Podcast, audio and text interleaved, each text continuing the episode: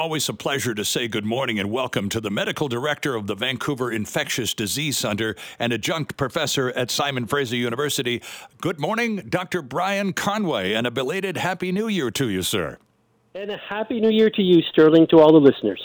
It's great to have you back with us, Dr. Conway. We're here to talk about XBB 1.5, the new COVID 19 variant known uh, already as Kraken variant. First, before we get too deeply into this new variant, Dr. Conway, what is a variant and should we be worried every time a new one is announced? A variant is just a new virus that's genetically different from the virus we've been used to, and it may have some different characteristics, be more transmissible, cause more severe disease and the like, but it's just part of the natural evolution of COVID, and we need to get used to this going forward in COVID world. So, again, uh, the COVID variant is one of probably quite a number of variations on the COVID 19 original problem. Is that correct? And this is what we should expect with COVID, with this virus. It changes in its genetic code quite easily. And when one of these new genetically different viruses has different characteristics, it transmits more easily. It crowds out the old variant. This is just the next one, and what I expect to be a long series of variants that we will encounter going forward. Indeed. Now, Dr. Conway, last time you and I spoke about this subject, I asked you point blank is it quite likely that going forward, we're going to be required to get an annual COVID shot, pretty much in the same way that it's recommended we get an annual flu shot? You agreed at that time. Just to sort of confirm that, uh, uh, that, uh, that point that you were making a, a few weeks ago? Absolutely. And it's quite certain to me that this will be the case. And beginning next fall, we will be getting our yearly flu shot, our yearly COVID shot, ideally at the same time to make the whole thing more efficient. And this okay. is just going to be part of our normal lives going forward. Okay, so let's talk about this Kraken variant and, and why on earth they've given it a name that's either either cute or scary, depending on how you interpret it. Uh, again, this it's almost a public relations exercise to name these variants. Why on earth did they choose Kraken this time around? Well, I'm glad that it isn't named after a hockey team. It's named after a sea monster. Okay. So that uh, should reassure the uh, hockey fans in Seattle that we're not uh, picking on them. I think right. it just relates to release the Kraken. I think it's just wanting to to attract our attention to the fact that COVID is still out there. We need to continue to deal with it in our daily lives and do things that we know how to do to stay as safe as possible. Right now, let's talk about those uh, those protective measures that every person can take in order to reduce their uh, uh their Im- uh, uh, likelihood of getting uh, this variant. So let's talk about basic protective practices we all can take, Dr. Conway. The first of these is vaccination. Scientific information released in the past couple of weeks shows that the bivalent vaccine does provide significant protection against the new variant. Three out of four British Columbians have not received the bivalent vaccine. That's probably the best New Year's resolution you can have. It's always been our first line of defense, the vaccine, and it remains so, and in this case, the bivalent vaccine. Stay home if you're sick. If your colleague shows up at work sick, send them home. We right. want to isolate ourselves if we're sick to reduce transmissions. Wear a mask if it seems appropriate to do so and keep washing your hands. These are all things we know how to do and we need to continue to do them. Okay, let's talk about the bivalent vaccine for a moment, if you don't mind, Dr. Conway.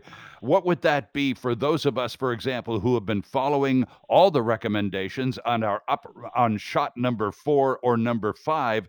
Would number five, for example, the most recent, have been the bivalent vaccine?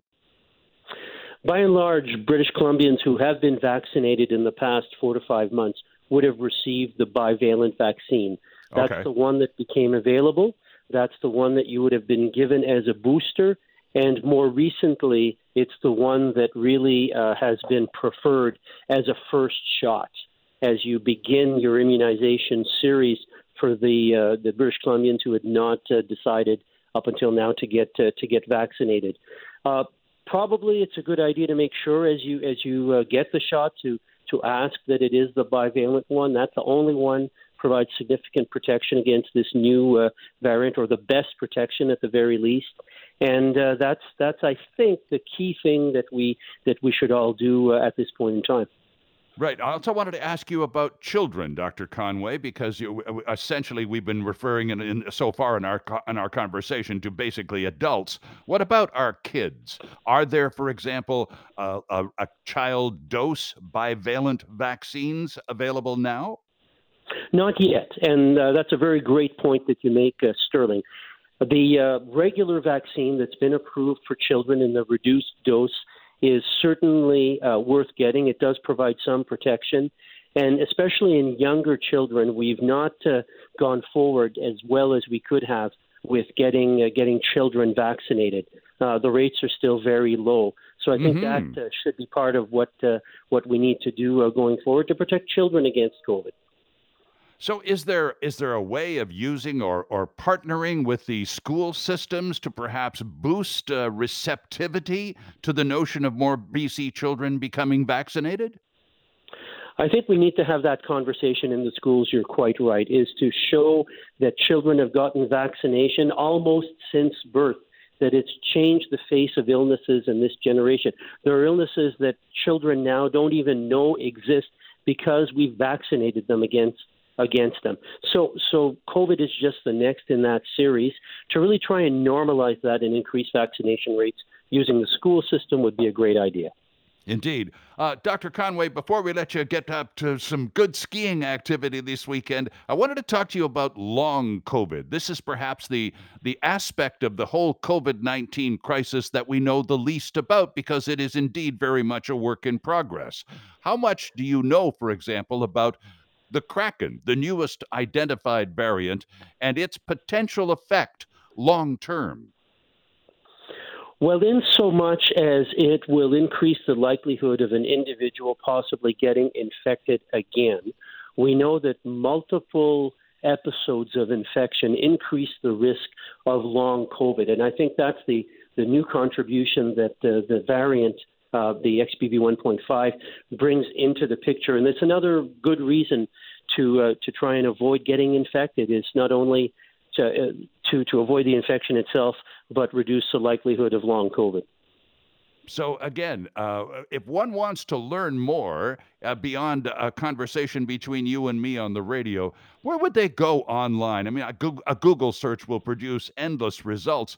Uh, can you recommend a spot online for for interested people to go to and and learn more about what they're surrounded by these days? Well, reputable sites are, are excellent. The CDC site in the United States, the Public Health Agency of Canada, or PHAC site in Canada provides uh, up to date information and reliable links for individuals who would want to get into more detail than uh, that uh, preliminary search uh, would uh, would yield. And of course, find a local expert if you just want to talk about it. Uh, there are many other individuals like myself who are very familiar with this field and could answer more specific questions than can be answered online. Indeed. Dr. Brian Conway, Medical Director at the Vancouver Infectious Disease Center and soon to be skier on the slopes of Whistler. Thanks ever so much for this. Have a great day on the slopes. Always a pleasure, Sterling. Until next time. Hi, it's Shauna, and I might be a bad parent because my kids think french fries are vegetables. Hey, it's Ryan, and I might be a bad parent because I went out for wings when my wife was in the hospital after giving birth. Johnny here. I might be a bad parent because in my house, the tooth fairy gives pocket change. But we're not alone. Len emailed us and said his six year old daughter's Tarzan moment going from love seat to lazy boy by curtains made him more proud than any dance recital. and Andy left his two year old at the rink. All right, guys, I'm sure we're not alone. Like Andy's kid. For stories and confessions like this, make sure you check out our podcast. It's called Bad Parents, and it's available wherever you get your podcasts. I left a glove at the rink.